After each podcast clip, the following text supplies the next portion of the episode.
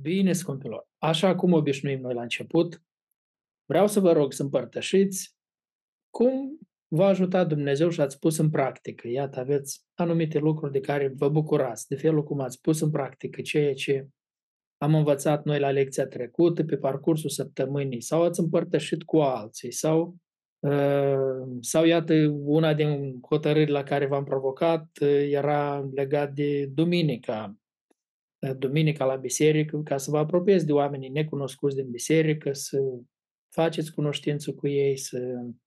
Um, hai, vă rog, să împărtășiți păi ce lucruri s-au întâmplat săptămâna asta. Din păcate, la noi în biserică nu a venit nimeni nou. Uh-huh. Bine că e și biserică mică, retrasă, orașul este mic. În schimb, a nins. Bucuria hmm. copiilor. da, da, orașul, cum se numește orașul dumneavoastră? Uh, Pori, la 120 de kilometri de Tampere, Finlanda. Oh, da, da, da, Pori. Mm-hmm. Aș putea spune că duminica uh, m-am apropiat de o fată um, care n-am mai văzut înainte și uh, ea stătea singură și m-am apropiat de ea și am făcut cunoștință cu ea și am mai vorbit și pe urmă ne-am dus și la cafenea și a spus că s-a bucurat foarte tare că m-am apropiat de ea și s-a simțit foarte bine. Hmm, ce frumos, ce frumos. Soția mea la servici are două colegi, una e o nemțoaică și una e româncă, nepocăită românca, și cum au discutat ele împreună, au ajuns la un punct când i-au spus că ea e pocăită, e creștină și ar fi frumos și ea să știe cuvântul Domnului și ar fi bine să aibă și o Biblie dacă o citit-o. I-a spus că nu, nu am Biblie, n-am citit, dar aș fi curioasă să văd ce scrie în Biblie. Și am făcut rost de o Biblie și i-a dat-o. Acum ea bucuroasă, o primit-o și o mărturisit și la vecinele ei, care tot două românce sunt, și eu zic, dacă mai ai cumva să mai dai și mie două Biblii să le dăm la vecinele noastre, ca și ele să vadă cuvântul Domnului, să citească și să le să fie Domnul. La noi la biserică n-am avut Biblii și o trebuie să luăm contact cu o altă biserică și acum e pe drum să apară două Biblii și slăvit să fie Domnul că cuvântul Domnului merge mai departe. E foarte frumos. Bun, atunci să mergem la lecția noastră.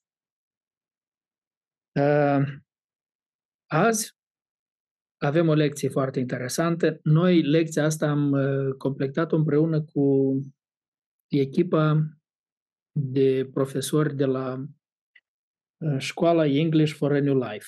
Noi săptămâna trecută am avut o, un seminar strategic așa, am plecat în afara orașului uh, și acolo am studiat în fiecare zi scriptura câte o oră dimineață, o oră după masă și apoi am petrecut timp um, evaluând lucrarea noastră, planificând uh, și ne bucurăm, mulțumim Domnului pentru planurile care ne le-a dat.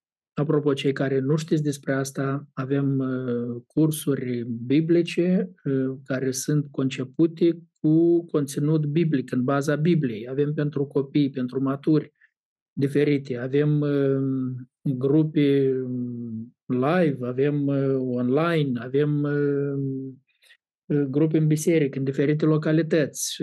Toți care doriți să învățați limba engleză sau vreți să îndreptați pe prietenii, cunoscuții voștri, copiii voștri, eu știu pe cine doriți să îndreptați și să le oferiți o posibilitate ca să interacționeze cu cuvântul lui Dumnezeu, să-L cunoască pe Dumnezeu, să învețe conținut duhovnicesc atunci puteți să îndreptați la noi și iată, rog pe cineva, eu știu dacă este Irina sau Marcela, să dați un link aici în chat, unde puteți afla mai mult despre școală, despre cursuri.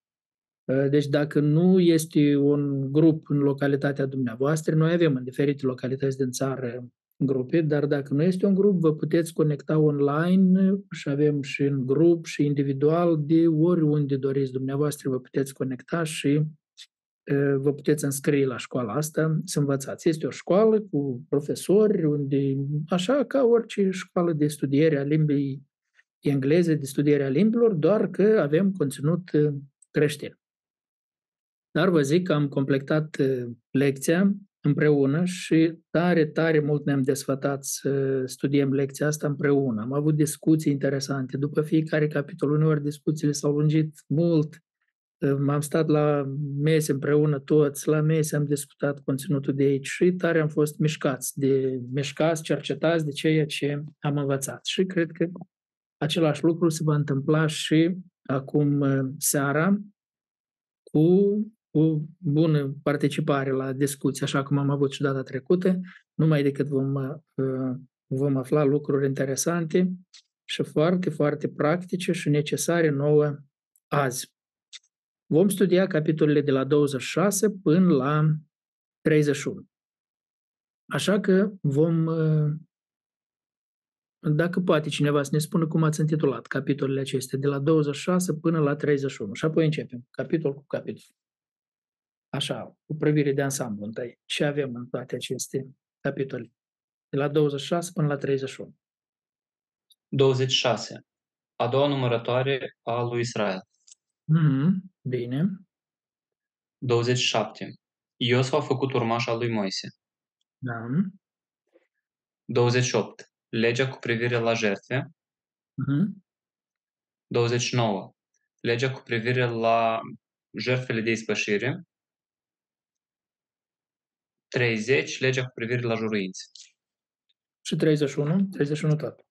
Răzbunarea madianiților. Bun, hai să mergem acum, intrăm în capitolul 26 uh, și după ce vom discuta fiecare capitol, vom mai revizui o dată tema, dacă rămâne așa cum a spus Nicolae sau dacă credeți că o mai putem modifica.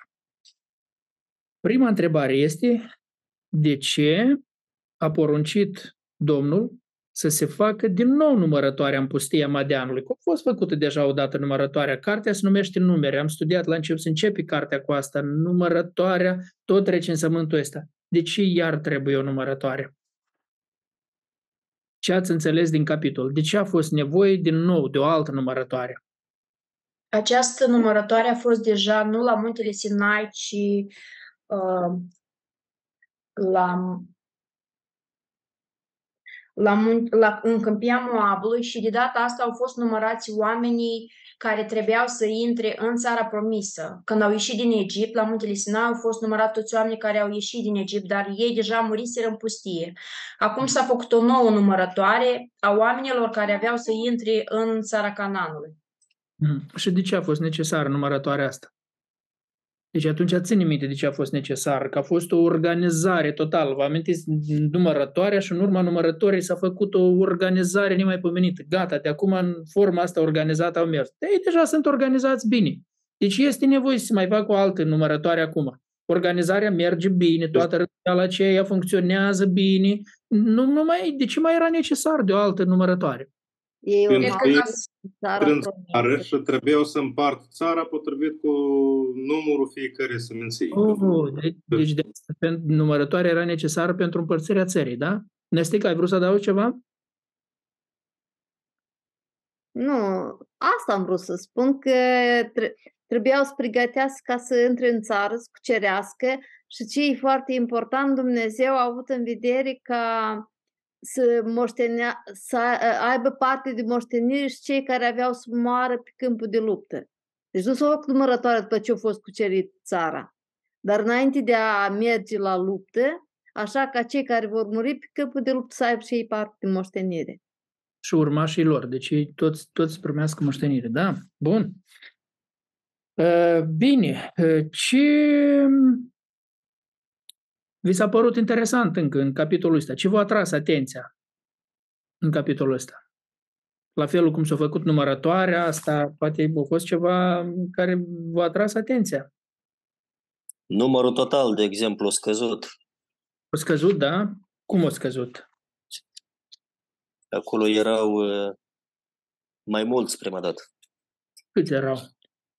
Stați numai un pic, le-am însemnat, dar nu mai țin minte. Numărul total al bărbaților apți de luptă, că aici au fost numărați numai bărbații care luptă, da?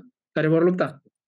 Și da. numărul bărbaților apți de luptă, în stare să poarte armele, este mai mic decât a fost atunci la ieșirea din Egipt? Când au ieșit au fost 603 mii Aha. 603 550. Nu, da, tot a, a, Și acum cât da, sunt? cât, am fost 601 730. Mai puțin sau aproape tot atât? Un pic mai puțin. Dar la un număr așa de mare, un pic mai puțin, aproape același. La un număr Da. atât de mare, aproape același număr. Și ia gândiți-vă, dacă număreau acei 24 de mii care au mărit fapta lui Baal pe or, ar fi fost mai mare, cred că, da? Număr. Au mărit mulți atunci fapta asta. Eu mă 20. gândeam la, mă gândeam la faptul că numărătoarea asta s-a făcut și pe motiv că ei să înțeleagă cu cât mai mult puteau să fie, bă, dacă nu se împotriveau Domnului. A, așa. Poate și cu scopul ăsta s-a făcut. Adică Bun. unul din scopuri, ce fi și ăsta. Deci, dar clar că scopul principal care a fost făcut să aibă parte de moștenire, inclusiv cei care ar fi murit pe câmpul de luptă, aceia toți să aibă parte de moștenire în țara promisă, în țara spre care ei se îndreaptă. Dar în lecția noastră am avut, când am studiat capitolul ăsta, am avut și câteva texte din Noul Testament despre moștenirea noastră.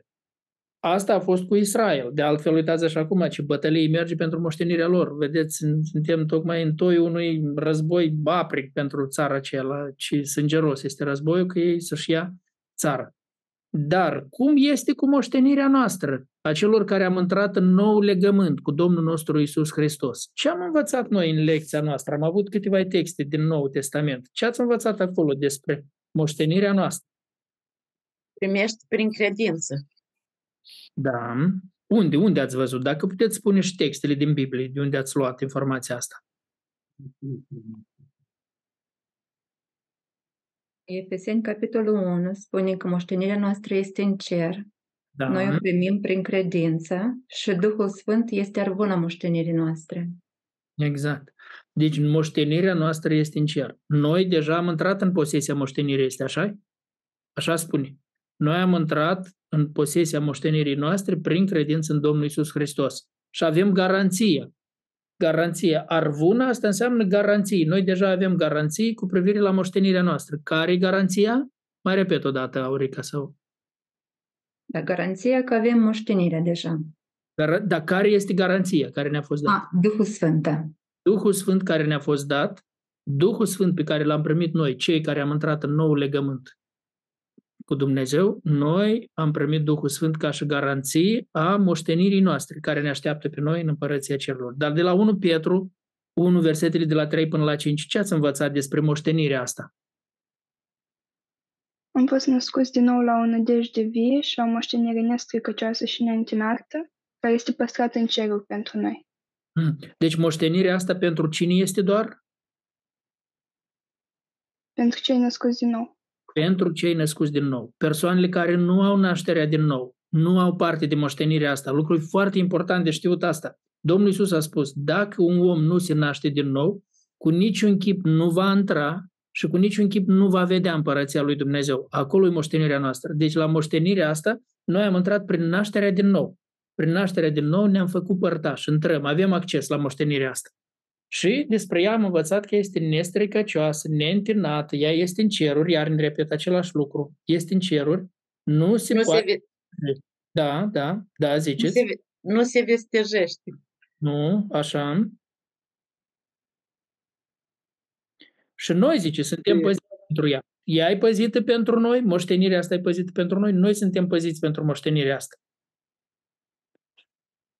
Dar, țineți minte, acolo ne-au spus Versetul 9, în versetul 9, uh, voi însă sunteți o seminție aleasă, o preoție împărătească, un neam sfânt, un popor pe care Dumnezeu și l-a curățat Gata ca ca să fie să fie a Lui. Așa. Da, dar vorbim acum despre moștenirea noastră, care este în cer, da? Deci noi, moștenirea asta, avem acces la ea numai prin naștere din nou. Fără naștere din nou nu putem avea moștenirea aceasta. Și lucrul ăsta trebuie repetat, lucrul ăsta trebuie să le spunem, trebuie să-l vorbiți la oameni. Iată, haideți să vă dau o aplicare simplă acum. Iată, atunci când vă salutați cu cineva, să-i spuneți numai, sau la plecare, când vă, când vă luați rămas, rămas bun cu cineva, să-i spuneți Dumnezeu să-ți dea naștere din nou ca să ai parte de moștenire veșnică. Ca să poți avea parte de moștenire. E, e greu o frază. Îl lăsați pe om pe gânduri tare. El s-ar putea întâmpla să vă ajungă de ori trebuie, dar ce înseamnă asta? E mai repet odată. Eu am observat ce efect are. Am intrat la farmacie și la farmacie am ieșit pur și simplu la urmă mi-a spus, vă mulțumesc, Doamne, că ați fost așa amabil. Dumnezeu să vă binecuvânteze cu credință adevărată în Domnul nostru Isus Hristos și în naștere din nou ca să puteți avea parte de moștenire în împărăția lui Dumnezeu. Au rămas cu ochii așa. Deci fraza asta o să stai, dar ce înseamnă? Dar ce naștere din nou? Mi-a spus cineva că îl caută și îl întreabă. A, la, azi când vorbeam. Când vorbeam la Moldova creștină și făceam foarte mult scriu și întreabă ce e nașterea din nou? Cum mă pot naște din nou? Cum poate să fie nașterea asta din nou? Noi trebuie să vorbim despre nașterea din nou, pentru că fără nașterea din nou, omul nu poate intra în posesia, nu are acces la moștenirea asta. Nu are acces la viața veșnică. Nașterea din nou este o condiție de bază și despre ea trebuie să vorbim. Tot, mai ales în contextul nostru unde nu se vorbește, aproape deloc nu se vorbește. A, așa faceți, se urcă omul în mașină, îl iau cu mine de pe marginea drumului, merge. De unde sunteți? Din satul cu tare. Cum vă numiți? Așa. A, aveți biserică în sat? Da. Dar preotul duce slujba bine. Oh, foarte frumos, foarte frumos. Bravo. Și preotul vă spune și din Biblie? Da. Dar despre naștere din nou vă spus? Și e desnetal. Despre naștere din nou vă zice ceva? Da și asta. Ce asta? Cum asta? Gata. Și de aici și nu trebuie mult. Îi spun la om, iată, lucrul ăsta e foarte și foarte important să le spunem la oameni. Nu poți intra în împărăția lui Dumnezeu fără nașterea din nou. Pe asta trebuie să insistăm continuu la toată lumea. Dar v-am zis, iată încercați numai săptămâna asta, așa să vă luați rămas bun de la oameni. Când vă luați rămas bun de la oameni? La magazin, la unde... Vă mulțumesc mult. Vă, vă mulțumesc mult. Dumnezeu să vă dea naștere din nou, ca să puteți avea parte de moștenire în împărăția Lui. Și să-i, să lăsați pe oameni cu gândul ăsta, să plece acasă, gândiți, dar ce, ce-o fi asta? Ce-o fi lucrul ăsta? Bun, hai să intrăm în capitolul următor, 27. Uh, așa. Deci acolo era despre moștenirea Israelului, dar ia să-mi spuneți, ce trebuie să învățăm de la fetele lui Țelofhad? Ce v-a plăcut la fetele astea lui Țelofhad și ce avem noi ca și creștini să învățăm de la fetele astea ceva? Cine sunt ele? Ce au făcut ele? Ce avem noi de învățat de la fetele lui Țelofhad? când a spus că Domnul chiar ca Tatăl nostru, el a venit cu uh, frumos, a vorbit, chiar că dacă a murit uh, Tatăl, cei cu noi, uh, noi nu avem nimic, nu avem moștenire. Și atunci Dumnezeu, atunci Dumnezeu uh, a luat în calcul și lucrul ăsta, că să aibă moștenire, chiar dacă și a să moară părinții, să aibă și ele moștenire în, în țara ce unde sunt. Moștenirea ele au cerut pentru ele sau pentru cine? Pentru toate văduvele, pentru toți care rămân, pentru toate din Israel, nu numai pentru ei. Ia uitați mai atent în Scriptură. Ia mai uitați atent. Da, aici merge, merge vorba când cineva nu are băieți, nu are fii care să le poartă numele. Și în situația asta, deci pentru că tata lor nu, nu a avut fii și mai menționează fetele că e, tata lor n-a fost pentru cei răzvrătiți. Și atunci ele cer parte de moștenire ca să păstreze numele tatălui lor. Așa, cu asta au motivat el. Au zis, de ce să se stingă numele tatălui dacă el nu a avut fii? Nu a avut fii, dar numele tatălui nostru nu trebuie să se stingă. Și cum s-a rezolvat situația? Deci asta era un caz și din comun. Nu a fost, asta era un caz și din comun. La Posibil versetul... Au fost alte familii care nu veneau, nu cereau, nu spuneau nimic, gata, e o situație din, din nerezolvat. Cum s-a rezolvat situația asta? La versetul 5 scrie că Moses, Moise a dus acest lucru în, în fața lui Dumnezeu, l-a întrebat pe Dumnezeu și în versetul 6 zice și Dumnezeu i-a spus lui Moise, Și după aceea continuă explicațiile. Și ce a zis Dumnezeu? Le-a făcut, le-a răspuns fetelor astea sau nu? Bineînțeles că le-a răspuns. S-a făcut o lege pentru cererea lor. Mhm. um, Ca Și mai atunci mult, când nu numai un, pentru cererea lor. Mai mult a fost. Da, da. Zi, Liza? um, ca atunci când un uh, bărbat moare și nu are fii, uh, să se dea uh, moștenirea fetelor. Adică um, zice, dacă n-are uh, nicio fată, moștenirea să o dea fraților. Dacă n-are frați, moștenirea să o dea fraților uh, tatălui. Da? Uh, Dacă uh, mai sus în 8, când uh, nu are fii, uh, să treacă moștenirea asupra fetei. De la uh, începând cu cererea lor, uh, s-a făcut o lege pentru Israel, deci s-a făcut ceva uh, ce nu a mai fost până atunci. În toate cazurile au fost pentru ca să nu piară numele omului celui, ca să fie păstrat numele omului celui, da? Da. Deci cine va moșteni, va păstra numele la acela, duce numele la ăsta mai departe. Ei, uitați-vă cât e de interesant, cât de mult ține Dumnezeu la numele unui om. Noi nu ținem la numele nostru, la numele altora, dar Dumnezeu ține la numele unui om, că să nu fie șters, șters numele din Israel la unui, la unui om dacă el nu a avut uh, copii, dacă nu a avut uh, băieți, dacă, dacă nu a avut copii. Ați văzut aici că este și situația când nu a avut copii. Inclusiv pre, este prevăzut și situația când nu a avut copii omul ăsta.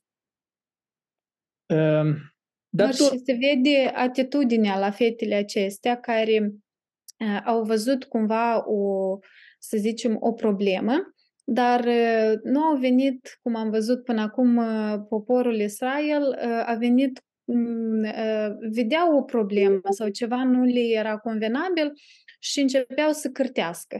Da. Uh, și din cauza asta stârneau mânia lui Dumnezeu. Problema, nu- cum?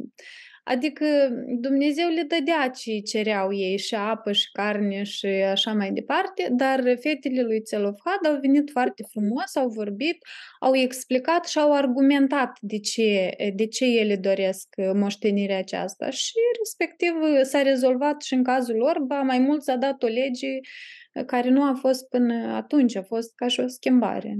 de care au beneficiat mulți atunci și în toate generațiile care au urmat, pentru că fetele astea au putut să facă înțelept o cerere, nu? Da. Deci asta e o lecție tare importantă pe care o învățăm noi.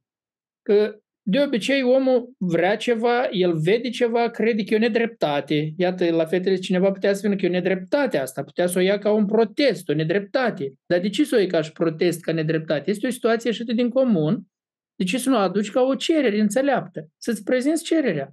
Vrei ceva, ai venit și ți-ai prezi- prezentat cererea. Ele au venit frumos și au dus argumentele lor și au spus că tatăl nostru nu a fost cu răzvrătiții ceia lui Corec. Dacă ar fi fost printre răzvrătiții ceia, n-ar fi avut fetele nas niciodată să vină să ceară ceva. N-ar fi putut să îndrăznească. Pentru că tatăl a fost un om integru, tata și-a trăit viața frumos, fetele au putut să vină să ceară. Și-au formulat cererea bine, și-au prezentat cererea bine, Dumnezeu a răspuns.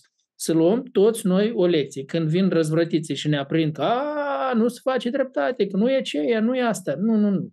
Ai, vezi o nevoie, este o situație, este ceva, vină și o prezintă înțelept și ai de câștigat atunci și nu stărnești răzvrătire, nu te unești cu răzvrătiții, nu faci nimic din, din felul ăsta.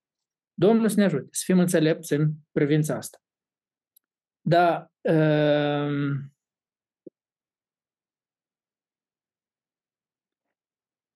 Iată, tot aici este un paragraf când Moise s-a suit pe muntele cela ca să privească țara.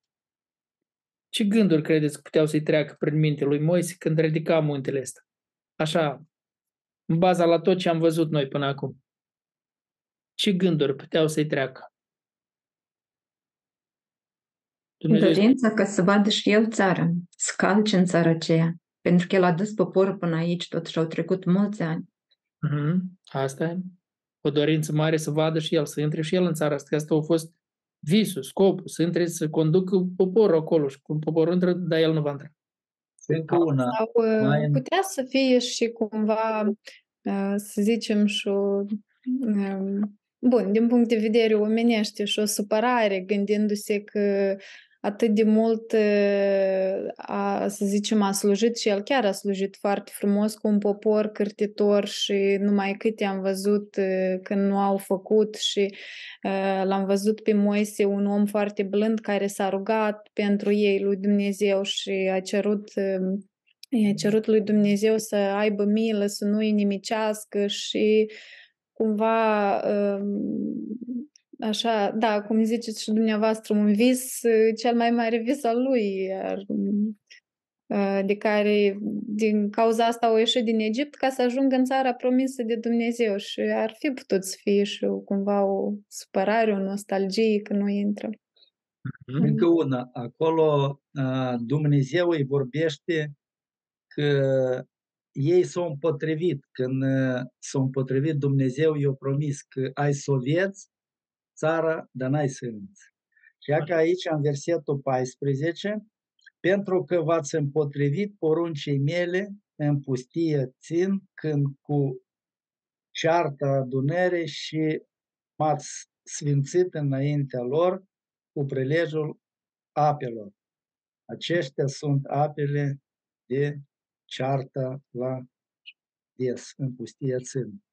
Dumnezeu i-a promis că ai să vieți atunci când vroia să bei apă, Moise s-a întristat când nu palit cu toiagul și nu a curs deodată apă. Și Dumnezeu i-a promis lucrul ăsta, că ai să vieți, dar n-ai, n-ai să înțeleg. Cred că de atâta Domnul i-a spus să uite, să uite și Păi nu, nu cred că, sigur, de asta ne spun. Dumnezeu spune clar, pentru asta el nu intră în țara. Nici el, nici Aron. Și Aron a murit înainte și apoi a murit Moise. Da, Dumnezeu spune foarte clar, dar asta e motivul pentru care nu intră. Deci nu, nu are nimic de ghicit aici. Aici e foarte clar. Eu spus și încă eu mai și repetat de multe ori și acum, inclusiv acum mai zici. De aceea. De aceea. Nu, nu, nu pentru că uh, v-ați împotrivit poruncii mele, zice. Deci eu făcut mai mult decât ceea ce le s-a cerut. Bun, ultimul paragraf din capitolul 127 a fost despre ordinarea lui uh, Iosua. Ce vi s-a părut interesant cu ordinarea asta lui Iosua? Mai întâi, Moise a cerut de la Dumnezeu ca să rânduiască o persoană care să meargă înaintea poporului. El știa că o să rămână în partea asta de, adică nu o să intre în țară, să rămână în partea asta de Iordan și undeva, dacă el a avut grijă de popor până acum, el avea grijă, uh, s-a îngrijit ca ei să aibă mai departe un conducător. Și apoi mm. deja Dumnezeu îi spune pe cine să-l uh, pună în fruntea poporului. Da. Și iată, asta ar putea fi o încurajare pentru cineva. De exemplu, azi, știți, este o mare problemă în biserici, când uh, păstorii n-au pregătit succesori, n-au pregătit cineva care să poată prelua. Și atunci, multe biserici, pur și simplu, au rămas, nu mai are cine prelua.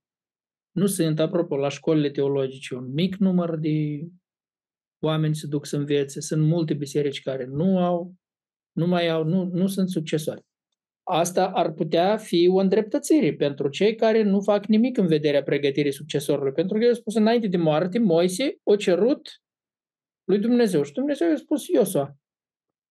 Și iată, simplu, s-a rezolvat. Asta, cazul ăsta, este o, o scuză, o îndreptățire pentru cei care nu se gândesc la pregătirea succesorului. Nu este o îndreptățire, pentru că noi am mai avut câteva texte uh-huh. care ne-au spus ce a făcut până acum Iosua uh-huh. sau ne-au dat un context ca să înțelegem cine este Iosua. Și am văzut din Exod 24 cu 13 că el îl slujea pe Moise la ieșirea din Egipt, și, iar în Exod 33 zice că slujea din tinerețe lui Moise. Uh, și observăm că el nu este un pur și simplu cineva care nu a avut de-a face cu poporul, nu a, el a fost totdeauna lângă Moise și l-am văzut, a vorbit cu respect totdeauna la adresa lui, se adresa, chiar când în numeri 11 cu 28, cineva a venit, lui s-a părut parcă cumva că se atenta la Autoritate. autoritatea lui și el uh, cumva a încercat să-l apere. Ne- Nu-l vedem vreodată să fi dorit poziția uh, lui Moise, nu a căutat-o, dar ceea ce a făcut a slujit. Chiar dacă era un lider, adică nu era pur și simplu o persoană, era unul din liderii care au fost uh, uh, trimiși ca să-i scodească țara. Era un lider în seminția Da? Acolo a dar, fost fi- prietenie, dar el era așa, în seminția lui, da? da, dar așa fiind lider, el uh, a slujit. Adică îl vedem uh, o caracteristică importantă că el slujea lui Moise. Mie, mie tot ce ni s-a părut interesant că Moise, n-al propune Moise lui Dumnezeu pe Iosa. Adică Moise întreabă și Dumnezeu zice, uite lui Iosa. Mi s-a părut interesant, deși nu l-a propus el, că doar știe că el e un bun slujitor, e un om îndrăzneț, curajos, toate caracteristicile practic erau în, uh, în Iosa. Dar totuși mă gândesc, mă gândesc la experiența prin care a trecut-o. Poate Moise nu a vrut uh, să dea jocul pe, pe spatele lui, nu știm ce a fost. De ce nu, i-a pro- nu l-a propus. Că el, într-un fel, l-a pregătit, dacă toată viața au fost alături de el, a mers cu el. Iosua e cel care a mers cu el pe muntele Sinai, nu? Așa au fost. Iosua s-a suit cu el pe muntele Sinai. Iosua era cel care nu ieșea din cort niciodată. Iosua îi turna Păi da. Pe mâinile lui Moise. Iosua, nu, cred, nu a fost nimeni între așa o apropiere, așa o intimitate cu, cu Moise și atât de mult să stea alături de el în toate lucrurile ca, ca Iosua. Nu a fost nimeni. Și totuși, Asta și, asta și ne-a fost interesant, că el e pregătit și e pregătit și de fapt mă gândeam la faptul că s-o suit ei pe munte acolo. Zice că noi, voi stați așa, dar noi ne suim. Înseamnă că și Iosa au fost cu, cu Moise pe munte acolo, când au stat uh, o lună de zile. Foarte bine ai observat, da, da.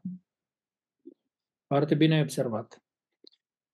Da, și totuși, dar din toată procedura asta, cum s-a făcut ordinarea lui Moise, ce, ați, ce, ce vi s-a părut interesant? Iată, Moise, parcă pentru tot poporul ar fi fost clar cine rămâne de acum, nu? Că era clar că ăsta era om, ăsta era nu. Moise a întrebat de Dumnezeu, Dumnezeu i-a spus cine va rămâne și atunci Moise a adunat toată adunarea. Um, și uh, da, deci s-a așezat înaintea preotului Eleazar și i-a dat porunci lui Iosua sub ochii lor. Sub, i-a dat poruncile astea înaintea întregii adunări. Deci el i-a poruncit lui Iosua înaintea întregii toată adunarea. Când a fost delegată autoritatea, a fost delegat și responsabilitatea. Responsabilitatea a fost făcută public. Ați văzut asta sau nu? Zice, i-a dat porunci în ochii preotului și în fața întregii adunări i-a dat porunci ce trebuie el să facă de acum, de acum mai departe. Și e, Dumnezeu așa i-a spus, să-l așezi înaintea preotului Eleazar, înaintea întregii adunări, să-i dai porunci sub ochii lor, să-l faci părtaș la dregătoria ta, pentru ca toată adunarea copiilor lui Israel să-l asculte. Deci este important lucrul ăsta să fie public, nu? De ce să faci ordinarea asta public? Pentru ca tot poporul să-l asculte, să știi, lui s-a dat porunci, lui s-a delegat autoritate, toți trebuie să fie supuși autorității astea. Să se înfățișeze înaintea preotului Eleazar, care va întreba pentru el judecata lui Urim înaintea Domnului, care să confirme și preotul să confirme autoritatea care îi se dă. Așa. Și Moise așa a făcut. L-a pus înaintea preotului și a pus mâinile peste el, i-a dat porunci, cum spusese Domnul prin Moise.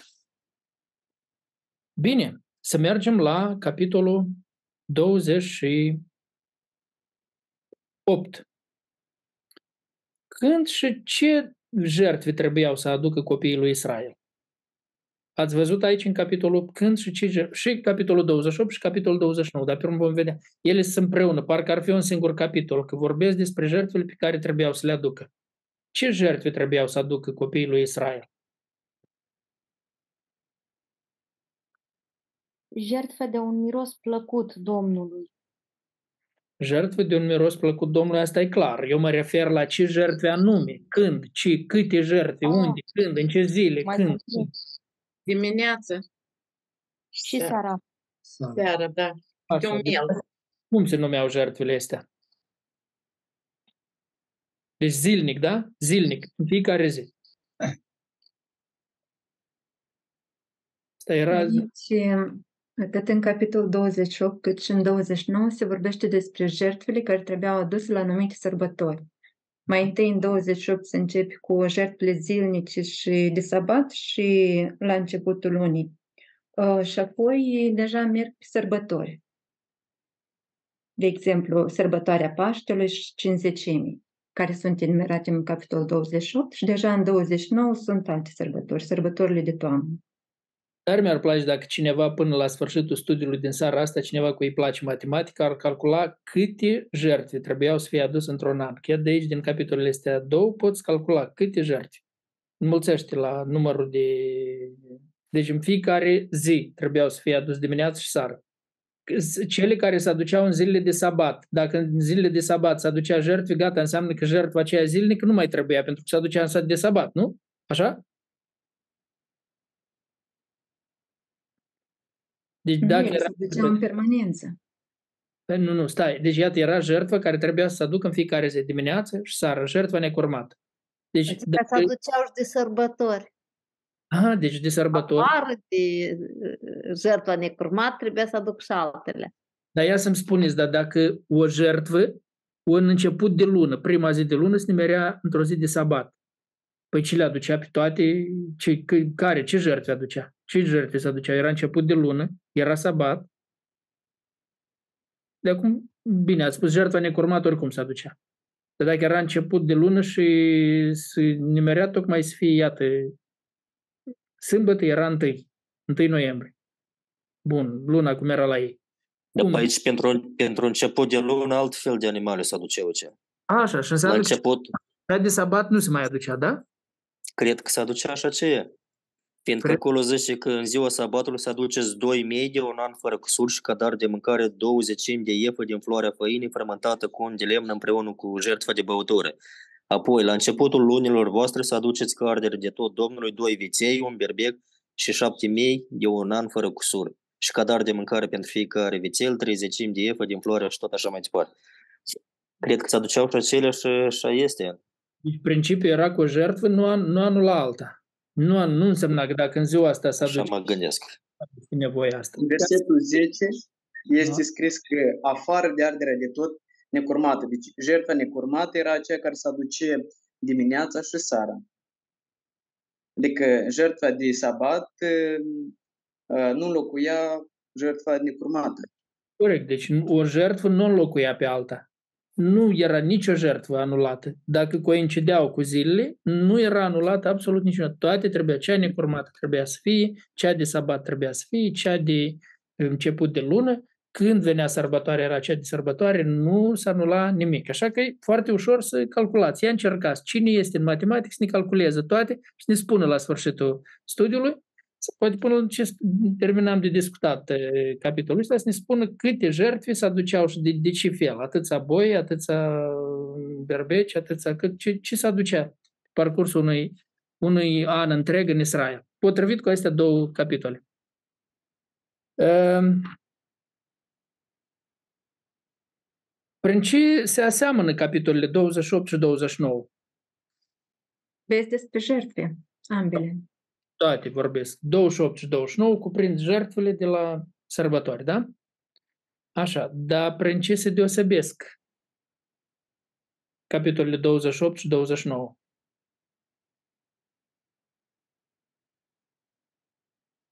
Cum am văzut noi la studiu, în capitolul 29 sunt jertfele pentru sărbătorile de toamnă, dar în 28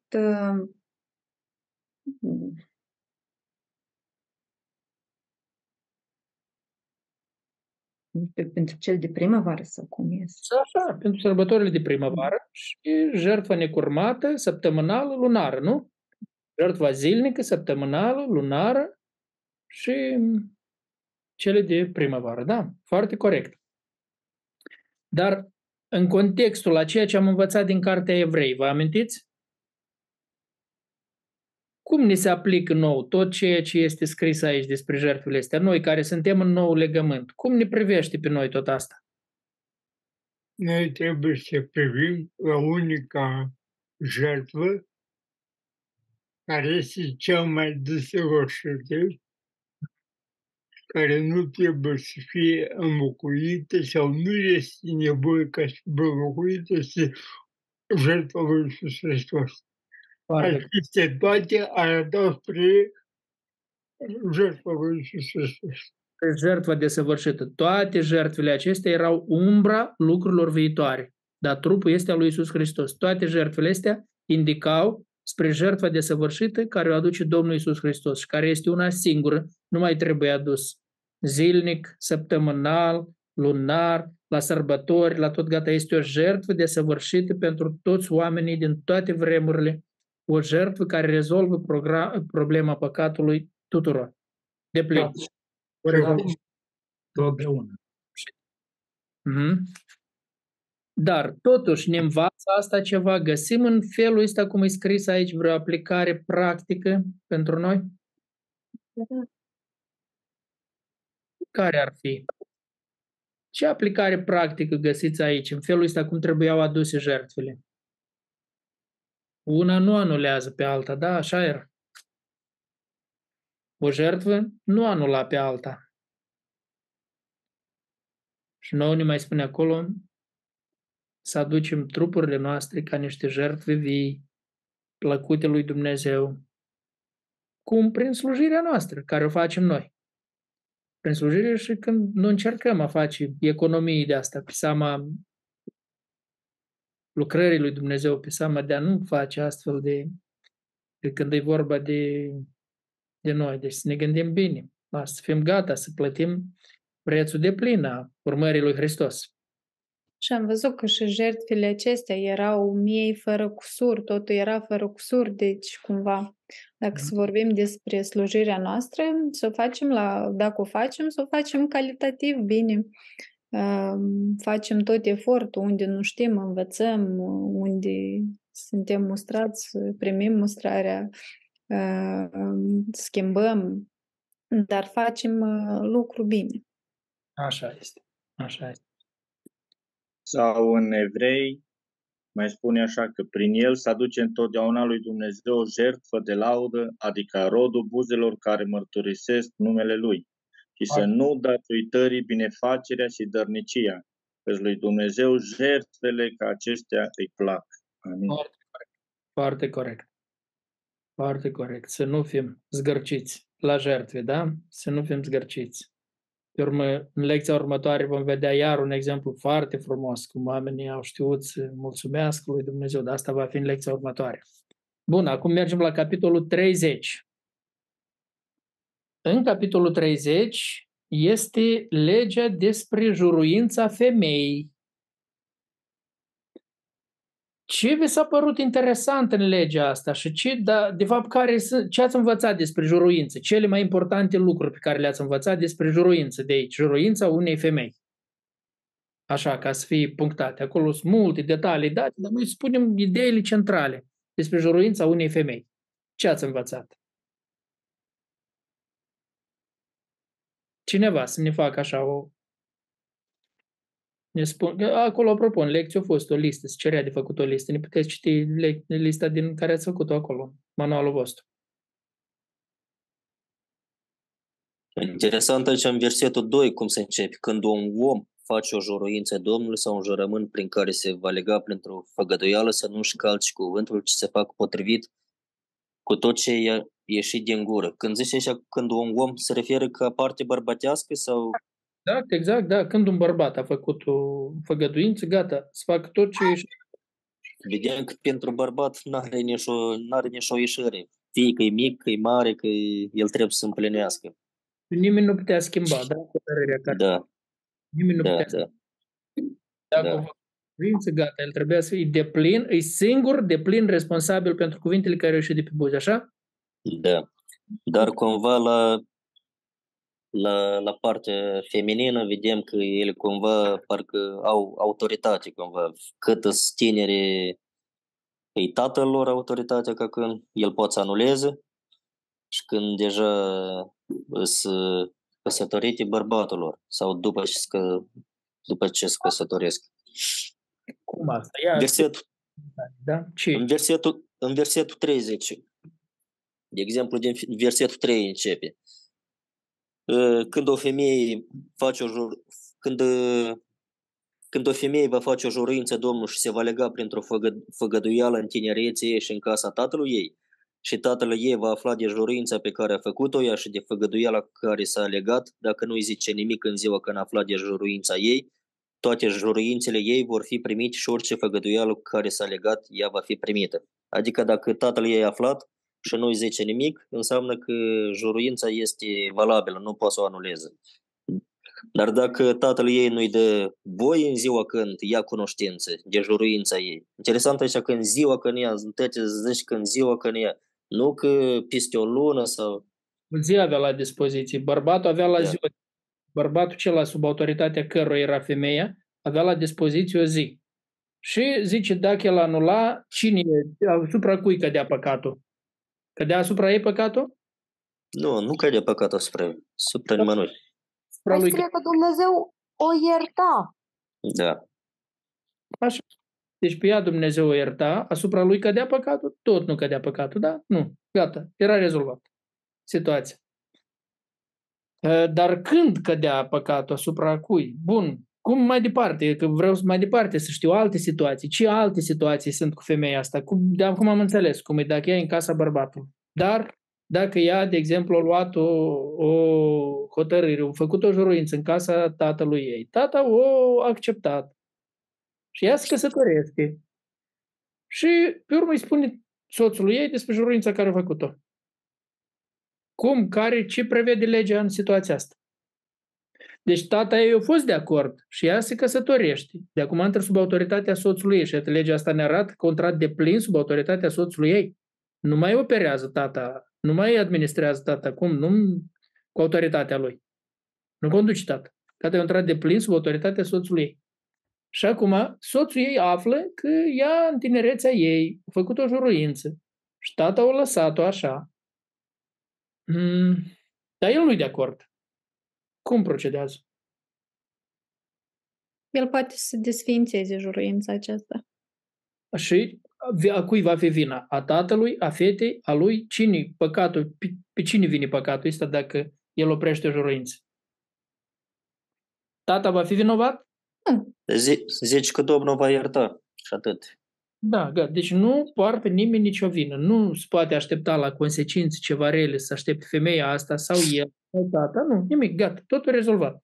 Legea e dat. Dar cât timp are el la dispoziție să rezolve cazul? Iarăși, când, când află, o zi. Când află, o zi. O zi. Dar dacă el o aflat în ziua aceea și în ziua aceea, deci mă mai gândesc să mă mai gândesc și apoi peste două, trei, patru zile zice, gata, sunt sigur, eu ți interzic, opresc, nu dau voie juruința asta. În cazul ăsta cum va fi? Va fi vinovat de păcat. Vinovat de păcatul ăsta. Uh-huh. Vina asupra cui cade? Femeia? Bărbatului. Bărbatul. Puteți să-mi spuneți de ce Dumnezeu, credeți, Dumnezeu cere ca o zi, o zi numai de la dispoziție. De ce Dumnezeu i-ar da numai o zi la dispoziție? Și nu știu dacă ați observat, e o frază cheie. În ziua când ia cunoștință, e o frază cheie. Ați văzut? În ziua când află de el, în ziua când ia cunoștință, în ziua când ia cunoștință. E frază cheie în capitolul ăsta, în ziua când ia cunoștință. Deci decizia luată în ziua aceea când a luat cunoștință. Nu a doua, nu a treia, nu a patra, nu a cincea, nu, nu, nu după. Dacă după, atunci și ea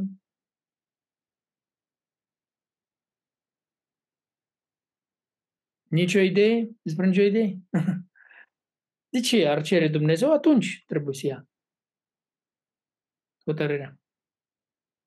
Domnul Vasile, spui? Da, da, hai, Dumitru. Eu aș poate că e o zi destul timp ca omul să gândească. Păi din cauza asta, că e destul timp. Mhm.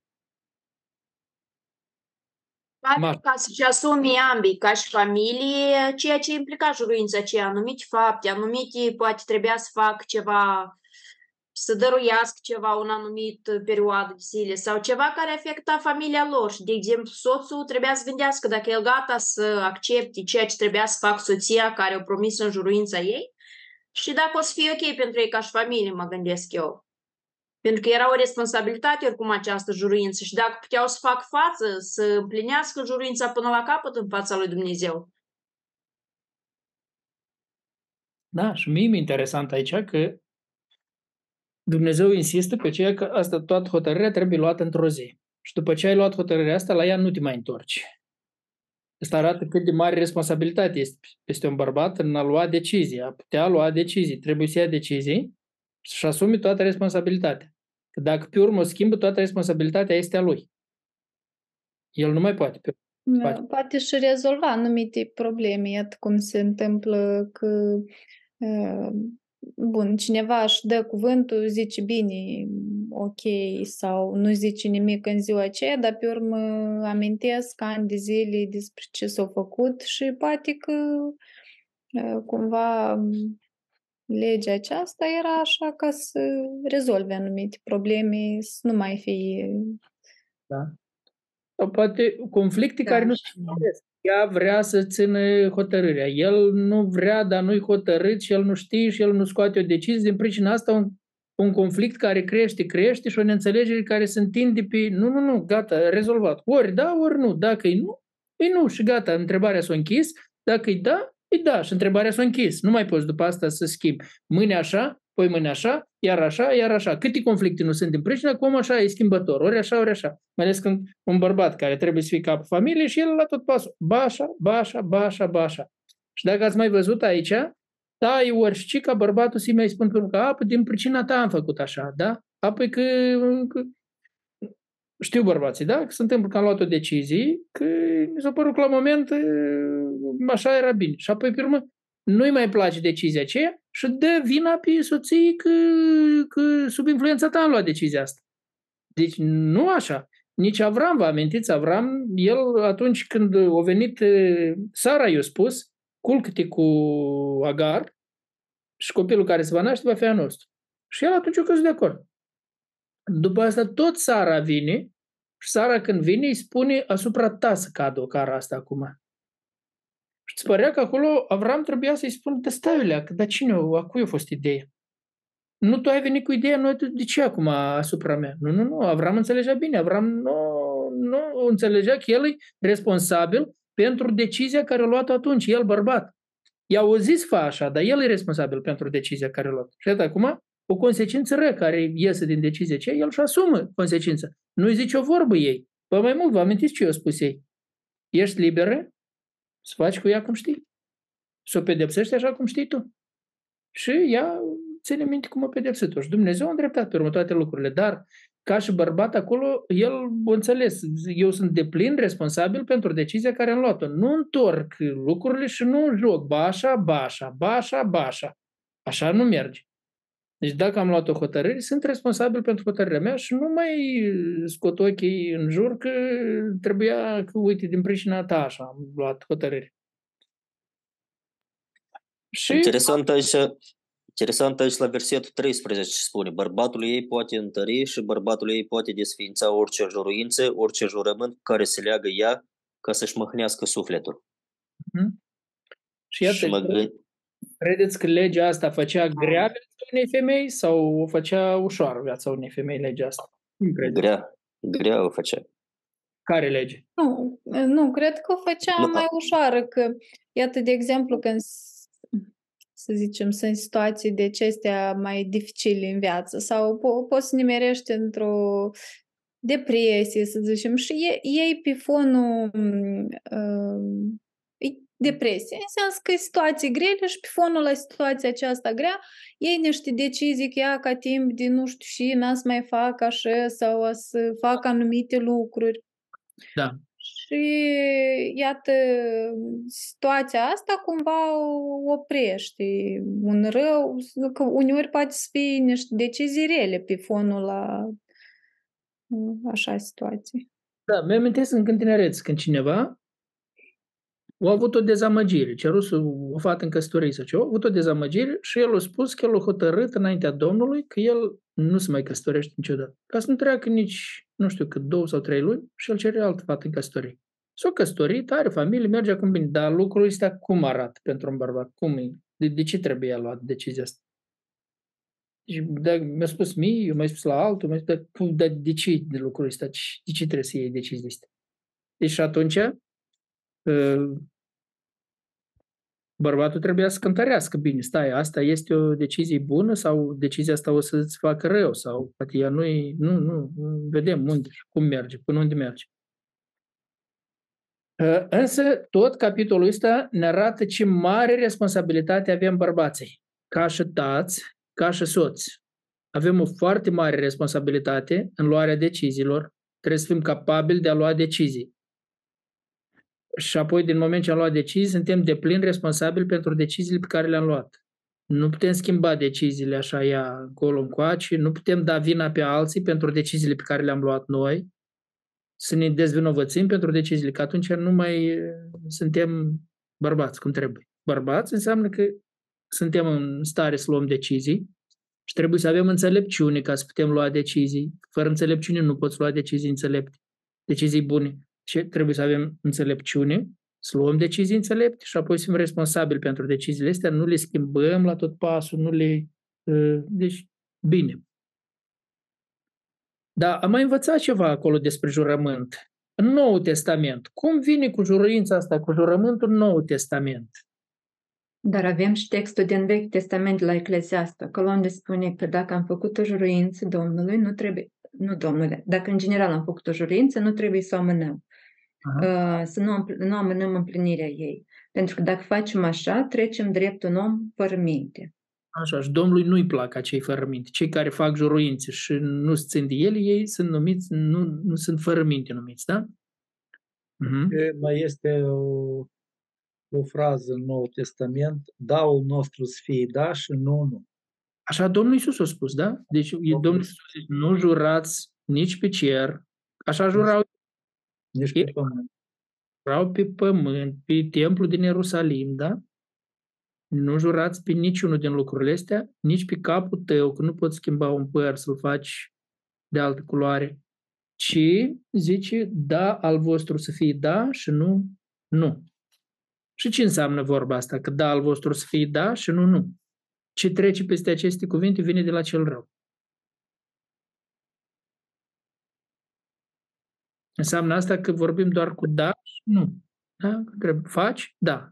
Nu faci? Nu. Dacă, dacă faci o promisiune, o împlinim, adică dacă am zis că am căzut de acord că facem, să o facem, dar dacă am zis că nu, înseamnă că nu. Dar totuși cred că nu, nu cred că ar fi greșit dacă zicem nu și după asta o facem cumva. Dar nu adică să nu ne jucăm... E greșit dacă am zis nu și facem, sau am zis facem și nu facem. Nu, mă gândesc în sensul dacă vrei să cineva te roagă să faci un lucru bun și tu parcă îi zici deodată, te uiți că, că nu, nu poți, îi zici că nu, de exemplu, parcă te uiți în programul tău și îi zici că nu. Și cumva se eliberează și, și-l face, adică după asta îi zici că e că eu sunt disponibil, am zis nu, dar acum ceva s-a schimbat și pot să fac. Adică nu cred că ar fi... Da, nu e un lucru rău asta. Da. Când exact ai... ca pildă aceea care spune că spune la un fiu parte și el zice că face și nu face, dar altul... Deci că nu face și duci și faci. Da? Duci și faci, da. Da. Dar iată atunci când... Iată, am observat un lucru. Că la serviciu unii oameni sunt foarte buni lucrători. Dar nu tot așa și în, când e vorba de slujba pe care trebuie să o facă în biserică, în Evanghelie și în biserică, absolut fiecare creștin trebuie să slujească cu darurile lui duhovnicești. Noi toți suntem mădulari în trupul lui Hristos și noi suntem mădulari care trebuie să slujim unii altora. Și Mm, slujba noastră a păstorilor este să-i desăvârșim pe Sfinți în vederea lucrării de slujire pentru zidirea trupului Hristos, să-L ajutăm fiecare să-și găsească locul, să slujească în locul acela. Dar, iată, uneori se observă așa un fenomen cu oamenii când e vorba de servicii, atunci ei foarte responsabili, aceiași oameni care sunt foarte responsabili, pot să o ia ușurel când e vorba de biserică. Chiar prea ușurel.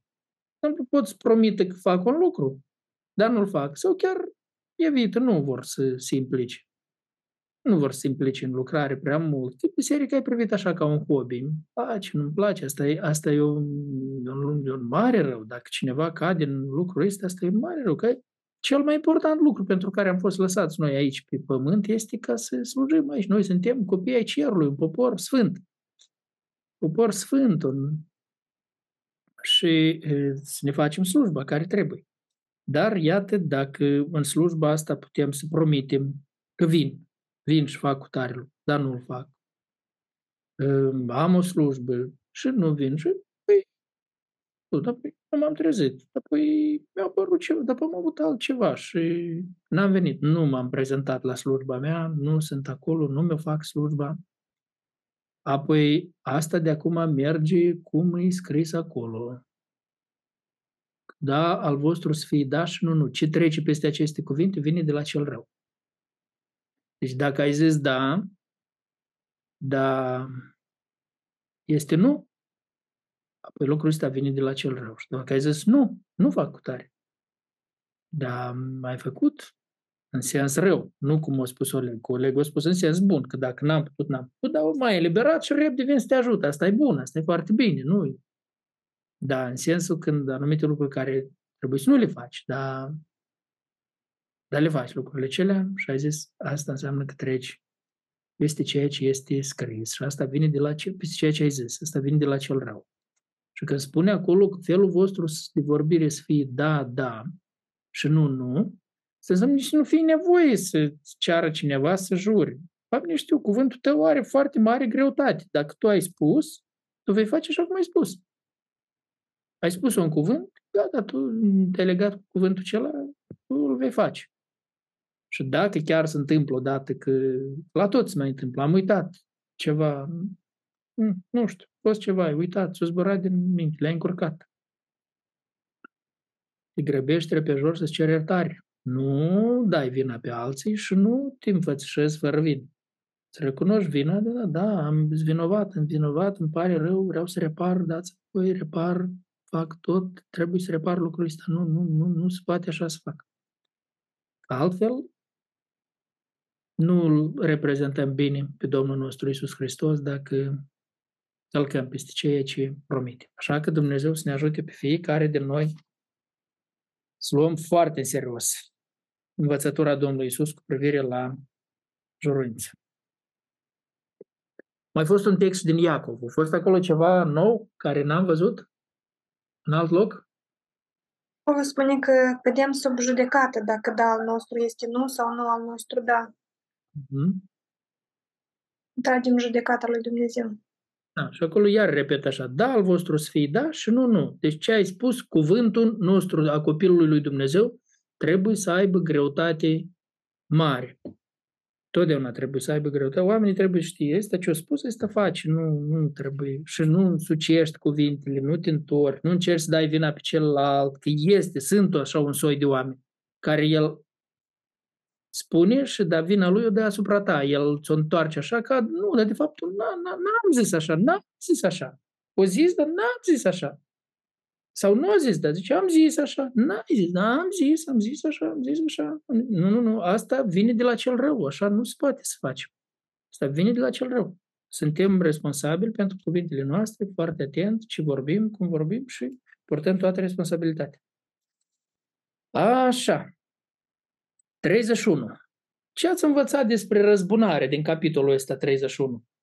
Dumnezeu rămâne, este un Dumnezeu care, care uh, pedepsește, dar și mântuiește și iartă.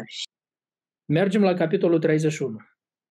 Capitolul 31. Ce am învățat din capitolul acesta despre răzbunare? Interesant faptul că parmi că pare să că Moise parcă își închide activitatea, cumva Dumnezeu îi închide, dar, dar tot spatele lui, ca când tot el e responsabil de răzbunarea asta. Aha. Tot lui i-o dă Dumnezeu să o ducă la îndeplinire, să cum să o ducă, cum să facă și tot așa mai departe. Dumnezeu îl cheamă pe Moise și îi zice că să răzbune pe copiii lui Israel împotriva madianiților, le zice cum să, câți, câți ostași să plece, să alege câte o mie din fiecare seminție mm-hmm. și în total 12.000 și au plecat să răzbune. De la cine a fost inițiativa răzbunării acesteia? De unde a venit inițiativa răzbunării? De la Domnul. Domnul, Domnul i-a trimis să răzbune, da? da. Pe... Domnul vorbește lui Moise și spune, răzbună pe copiii lui Israel. Mm-hmm. Răzbună pe copilul lui Israel. Împotriva da. madianiților. Dar ce au făcut madianiții? De ce trebuiau răzbunați? L-au chemat pe Balan și i-au învățat cum să-i tragă în cursa păcatului pe israeliți. Mm-hmm. Fetele lor. Și cu, cum asta a afectat Israelul? Au păcătuit împotriva Domnului și Domnul au, i-a omorât pe... Nu mi-amintesc exact numărul, foarte mulți au murit în ziua aceea. Au, Câți au 24 de mii? Da, 24 de mii. 24 de mii. De oameni au murit în ziua aceea. Asta a fost o lovitură puternică dată lui Israel. Și Dumnezeu le-a ținut o minte. Ce v-a părut interesant în capitolul ăsta? Interesant, cred că Dumnezeu a trimis uh, la lupta asta ca să le arate că Dumnezeu nu face compromis cu păcatul. Deci cei care, și de fapt, madianiții au fost prilejul de păcătoire pentru poporul Israel și știm că și în Nou Testament Dumnezeu spune că vai de cei prin care vine prilejul de păcătorie și Dumnezeu nu face compromis cu cei care păcătuiesc și pe cei care sunt un prilej de păcătoire și Dumnezeu i-a nimicit ca să nu se mai răspândească destrăbălarea și păcatul prin acest popor. Pentru că spune că uh, unii se întreabă, dar de ce Dumnezeu când îi trimite la război poruncește și copiii mici să fie omorâți? Pentru că ei erau educați în asta, ei erau crescuți cu mentalitatea asta, cu ideea ca să practici toate murdăriile cele care erau printre popoare. De asta Dumnezeu insistă ca să fie curățat răul din rădăcină. Da. Altceva? Pot, să, pot spun și eu. Pe, pe mine tot m-a impresionat în primul rând faptul numărul mici de oameni și aici zici că cinci împărați de aici reiese că minimul 5 cetăți le-au, le-au biruit ei. Și la, la urmă acolo zici că au venit căpitenii și zici că nici unul nu, nu s-a pierdut dintre noi, adică tăți au rămas cu viață, tăți, tăți erau la număr. Și apoi mi s-a părut interesant faptul că, că nu s-au atins de femei, le-au luat prensă de război. Pare mi că de aici parcă aș, aș zice că ei nu au învățat lecția cu atunci cu pedeapsa care au avut-o au luat parcă femeile tot, uh, le-au luat prinsă de război, mă rog, nu le-au făcut nimic, nici un rău. Ele au fost așa, că, că îl vedeam și pe Moise, s-au, s-au supărat tare, s-au măniat, că chiar uh, așa, ele au fost acelea care au tărât poporul în păcat și voi le luați prinsă de război, nu le faceți nimic. Asta tot mi s-a părut interesant. Parcă și uneori... Da, Liza? Parcă uneori în cazurile acestea Dumnezeu dă o poruncă, dar noi ca și oameni cumva încercăm să fim încă mai buni decât Dumnezeu. Adică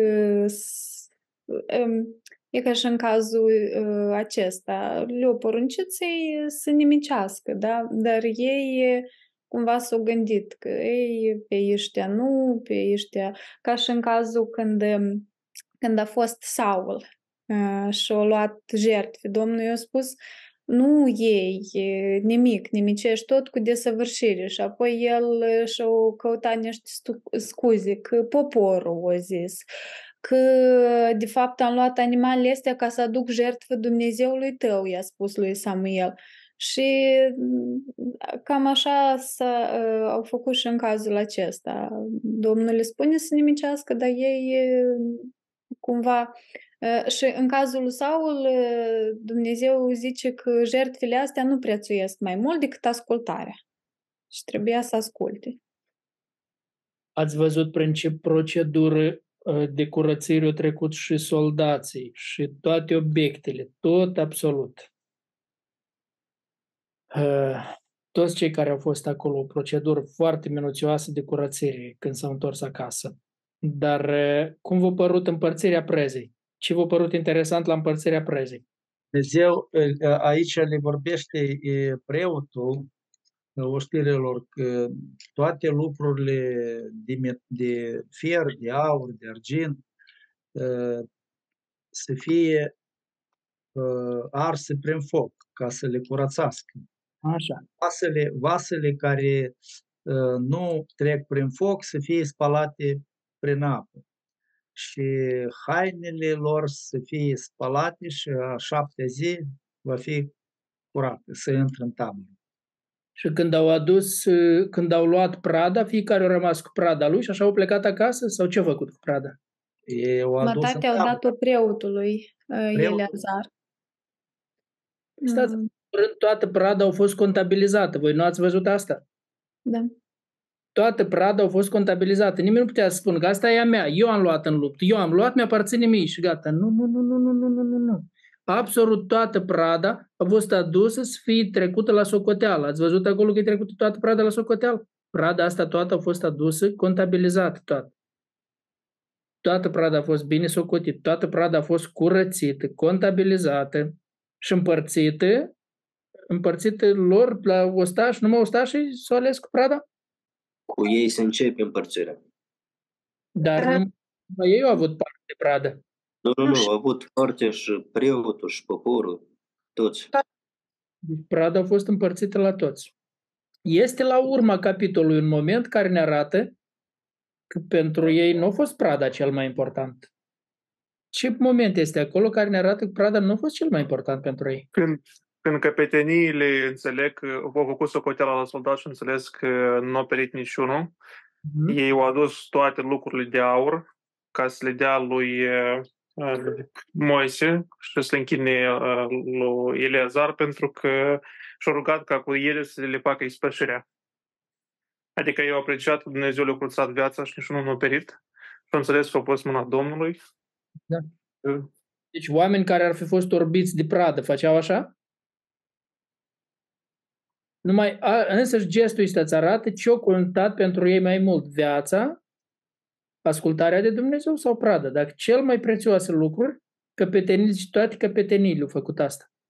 Căpetenile au dus și au dat pentru ca să-i mulțumească lui Dumnezeu pentru că toți sunt întors, toate vețile. Toate vețile au rămas bine. Deci nu, nu putem crede că ei sau Prada au fost foarte bine. Nimeni absolut nu lua din Prada asta, ne autorizat, ne, nu, Prada au fost adusă, toate contabilizate, împărțite toate și inclusiv din ceea ce au primit legal, ce aparținea lor legal. Ei, toți ăștia, ei au spus, nu, noi tot aur vrem să-l dăm pentru sufletele care, ce este cel mai scump, noi vrem răscumpărare pentru sufletele care au rămas vii, s-au întors acasă vii toți.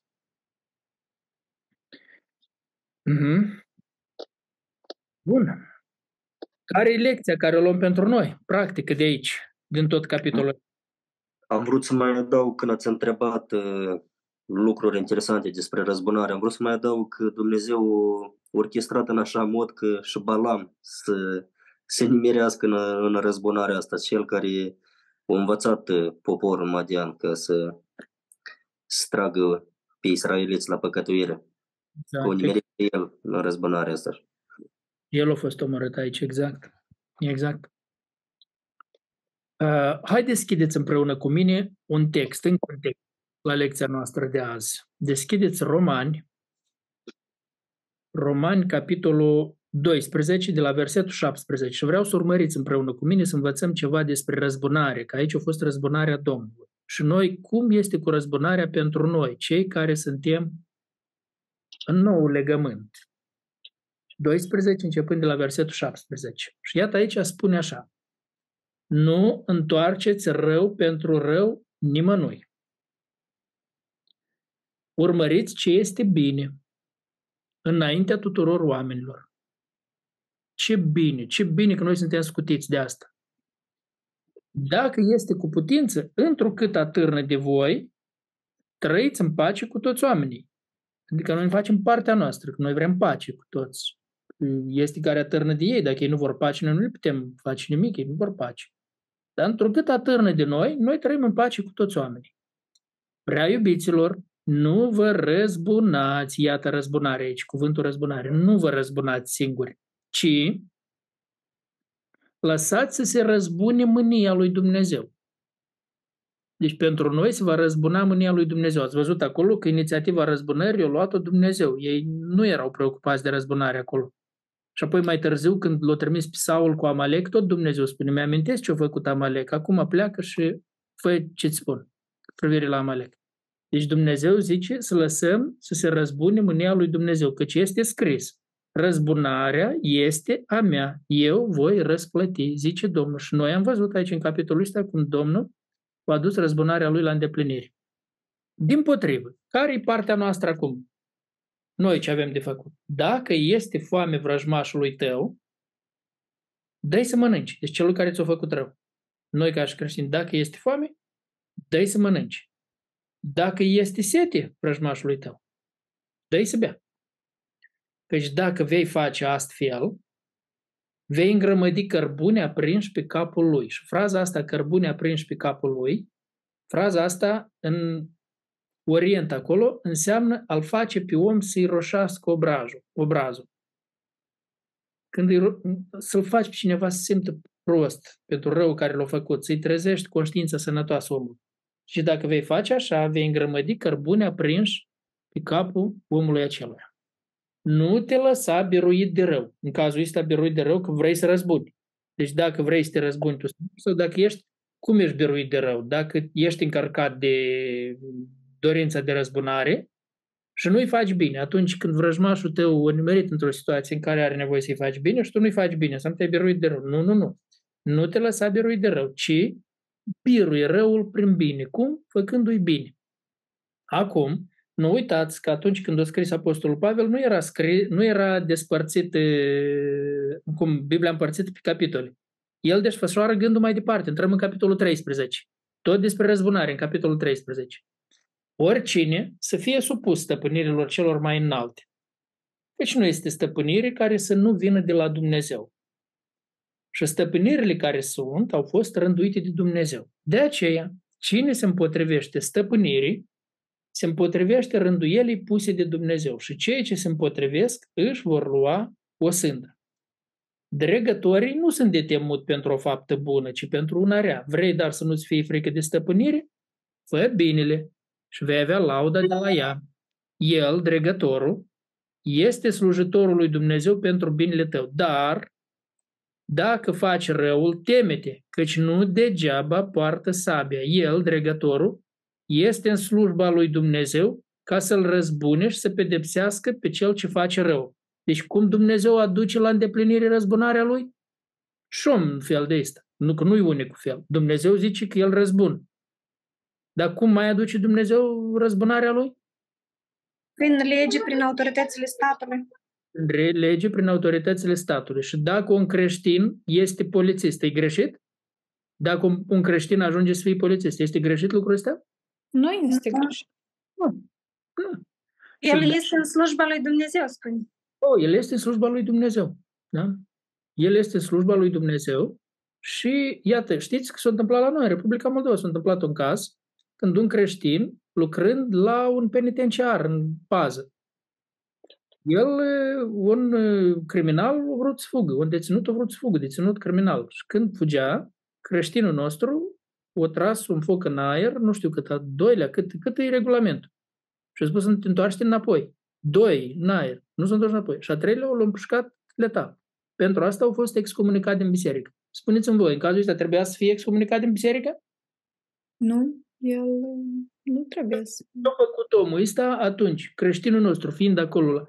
Deci el creștinul nostru, dar el fiind acolo, el acum era dregător, el era slujitorul Domnului, pus acolo, că așa scrie aici. El e slujitorul Domnului, așa scrie. Slujitor da. pentru binele oamenilor. Și acum, el era pus acolo în slujba aceea, ce trebuia să facă? El trebuia să-i păzească. Deci dacă el o păzit, el e la servici. Deci era corect excluderea unui astfel de om? Nu, pentru că el a pedepsit o faptă rea. Categoric nu. Deci, deci el, el nu era de temut pentru o faptă bună, pentru o faptă rea. Da. Deci v-am spus tot asta, ca să înțelegeți că noi, ca și creștini, suntem scutiți, eliberați de răzbunare. Asta e un mare har pe care îl avem. Noi nu trebuie să ne răzbunăm. Dar asta nu înseamnă că răzbunarea nu e corectă în sine. Răzbunarea este corectă, Dumnezeu răzbună, Dumnezeu este un Dumnezeu care răzbună. El spune, este un Dumnezeu răzbunător. Și el zice, răzbunarea este a mea. El ne-a scutit pe noi, noi ne-a spus, voi faceți bine. Răzbunarea, eu, eu am grijă de răzbunare. Eu o fac. Dar mai vreau să înțelegeți aici și că poate fi cineva un instrument a răzbunării lui Dumnezeu. În cazul nostru, este a fost un instrument a răzbunării lui Dumnezeu, care noi nu putem pune vina pe el, că el a călcat uh, credința lui creștin, omul ăsta. El nu a călcat credința lui creștin, el era la serviciul lui când el, el trebuie să protejeze. De altfel, dacă n-ar fi făcut asta și l-ar fi lăsat pe criminal să evadeze, atunci cum se, cum se interpretează în lumina la tot ce am văzut aici? Dacă, cum, ce facem? Eu sunt de părere că dacă nu-l, în situația asta, nu-l împușca letal, acel criminal era printre oameni, având din ce în ce mai multe victime, iar acest creștin care era la locul de muncă ar fi fost într-o oarecare măsură complice, pentru că nu a uh, împiedicat fu- asta, fugerea, da, evadarea. Pentru că nu și-a făcut slujba care trebuia să-și o facă, da? Da. Și posibil să fi fost vinovat în fața lui Dumnezeu și pentru următoarele victime. Mhm. Așa. Deci asta ca să fim cu discernământ, că mai ales în ultima vreme multe situații de astea, ca noi să avem discernământ în privința asta și să înțelegem bine când este o... Deci noi, ca și creștini, trebuie să avem inima liberă de orice, cum, curată de orice gând de răzbunare, de orice gând de a face rău, de a întoarce rău pentru rău. Nu, nu, categoric nu. Noi vrem să dar să înțelegem în același timp, din moment ce ești într-o dregătorie, atunci trebuie să ești responsabil în dregătoria pe care, în care te afli tu, ești responsabil în dregătoria asta. Dacă putem să facem o comparație, așa s-a distrus disciplina în școli acum. Uh-huh. Cine era responsabil de disciplină în, școl, în școală, profesorul care cumva în trecut pedepsea pe elevii obraznici, neascultători, care nu se purtau cu respect, erau anumite pedepse și respectiv a doua zi sau în timpul apropiat nimeni nu mai, nu mai proceda așa. Erau anumite reguli care trebuiau strict să... Bun, erau și excepții, totdeauna au fost, dar în zilele noastre nu mai este așa, a fost distrusă disciplina și faptele rele nu se pot pedepsi pentru că profesorii nu au cum să le pedepsească. În afară de o mustrare înscrisă la sau eliberarea de trei zile de la ore, Asta e tot ce poate să facă un profesor acum ca să um, pedepsească sau, uh, sau anumite lucruri de acestea care nu lucrează, nu au uh, efect, ba mai mult, au efect invers. Care sunt cele mai importante concluzii pe care le, ne le facem la sfârșitul lecției noastre de azi? Am făcut un mic uh, calcul, dacă vă interesează informativ, uh, vis-a-vis de miei, viței, berbești, sapi, cât s-au ispășit, uh, cât s-au jerfit pentru ispășire și pentru ardere de tot. Da, și, da. Și am făcut, dacă cumva nu am greșit ceva, era un total de 1093 de miei 113 uh, viței, pe an mă refer, uh, berbeci 37 și 30 uh, de țapi. Dacă puteți, soră Mariana, pune și în chat informația asta. Au mai făcut cineva calculele astea? Tot așa vă dat? Da. Tot așa, da? Bogdan? Da. Bravo. Bun. Mulțumim mult. Foarte bine. Asta chiar interesant. Calcule. Eh, bine. Altceva? Cine mai vrea să ne spună concluzii? Eu vreau să spun două cuvinte. Uh, Dumnezeu uh, este și rămâne credincios uh, și în pediapsă și și în binecuvântare față de poporul Israel. Așa. O conclu- ceva ce a ieșit în evidență la lecția de astăzi a fost că Dumnezeu este un Dumnezeu răzbunător. Um, este foarte diferit de gândirea modernă din, ziua, din zilele de azi și este aspru judecat Dumnezeu de către oameni chiar. Din cauza la pedepsele care Dumnezeu le face sau le trimite, oamenii parcă nu pot concepe că Dumnezeu, dar este un adevăr și noi trebuie să comunicăm adevărul ăsta, să spunem la oameni, pentru că dacă la timp nu se opresc, răzbunarea poate fi foarte dură și Asta nu ține că ești de acord sau nu ești de acord cu asta. Trebuie să te aliniezi la sfințenia lui Dumnezeu. Hai să vă las niște întrebări pentru aplicare, la care tare mult vă îndemn să cugetați bine și să dați un răspuns de plin. Iată, prima întrebare este ce moștenire vei lăsa după moarte și cui? Vedeți, fetele lui Țelovhad au fost foarte preocupate de asta. De, de asta s-a făcut numărătoarea. De asta, numărătoarea s-a făcut că dacă oamenii ăștia mor, lor să le rămână moștenire. Dacă mor în lupte, să rămână moștenire. Fetele lui Țelovhad au cerut pentru tatăl lor care a murit. Întrebarea este, ce moștenire vei lăsa după moarte și cui? Iată, ieri au apărut la știri cu un foarte mare lider creștin din state, iar a fost descoperit că trăiește în Traian Curvei de mulți ani, în abuz sexual în, și lucrurile au ieșit la iveală. S-a început un mare scandal acolo iar. E, partea mai bună decât la Ravi Zaharaia este că cel puțin aici l-au confruntat. L-au confruntat, el Până ce încă zice că nu e adevărat, dar l-au confruntat serios. Și dacă nu e adevărat, va ieși că nu e adevărat și ne vom bucura toți că nu e adevărat. Că asta tot se poate întâmpla într-o lume, că asta mult rău este și da, dacă e adevărat, atunci va avea prilej omul ca să se poată pocăi. Dar stau și mă gândesc zilele astea, după, după ce omul atât a făcut, ce moștenire a lăsat. Am văzut și în cazul Ravi Zaharai ce s-a întâmplat. Ehm, dar fiecare om trebuie să gândească ce moștenire vei lăsa după moarte și cui. Iată să-ți pui întrebarea. Ce moștenire voi lăsa eu după moarte și cui? Dacă mor azi, mâine, poimâine, ce moștenire las eu și cui? Cui rămâne moștenirea asta? Cu fetele lui Țălovcad s-a luptat. A doua întrebare este, cine se va lupta pentru moștenirea ta după moarte și cum crezi că se va lupta? Cine crezi că se va lupta pentru moștenirea ta după moarte și cum?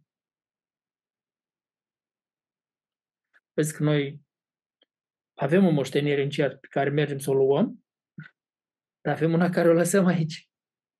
Este ceva care lași aici moștenire. Moștenirea nu sunt numai lucruri, numai, eu știu, moștenirea e ceva mai mult decât lucruri. Deci ce moștenire lași. O pildă frumoasă, de exemplu, asta, un exemplu de urmat, asta e mare moștenire, nu?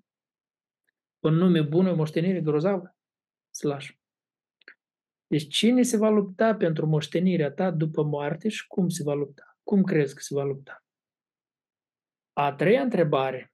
Cine și cum va continua lucrarea ta după plecarea de pe acest pământ? Iată, Moise, l-am văzut pe Moise. Moise pleacă. Și el a cerut lui Dumnezeu un om care va continua. Să ridice Dumnezeu un om care va continua lucrul să-l ducă până la urmă. El nu l-a dus până la urmă. El a făcut mult, dar el nu i-a dus până la destinație. Trebuia cineva să-i ducă la destinație. Ehm, cine crezi că se va lupta? Da, cine va continua lucrarea ta de pe, după plecarea de pe acest pământ? A patra întrebare este, când dorești ceva, arăți nemulțumire și răzvrătire? Sau ceri cu înțelepciune și bună cuvință? Și ca să vezi cum faci asta, când și cum ai făcut ultimele trei cereri. Trei cereri de astea incomode. Cereri incomode, nu cereri de asta, dă-mi o cană de apă, nu vorbesc despre asta.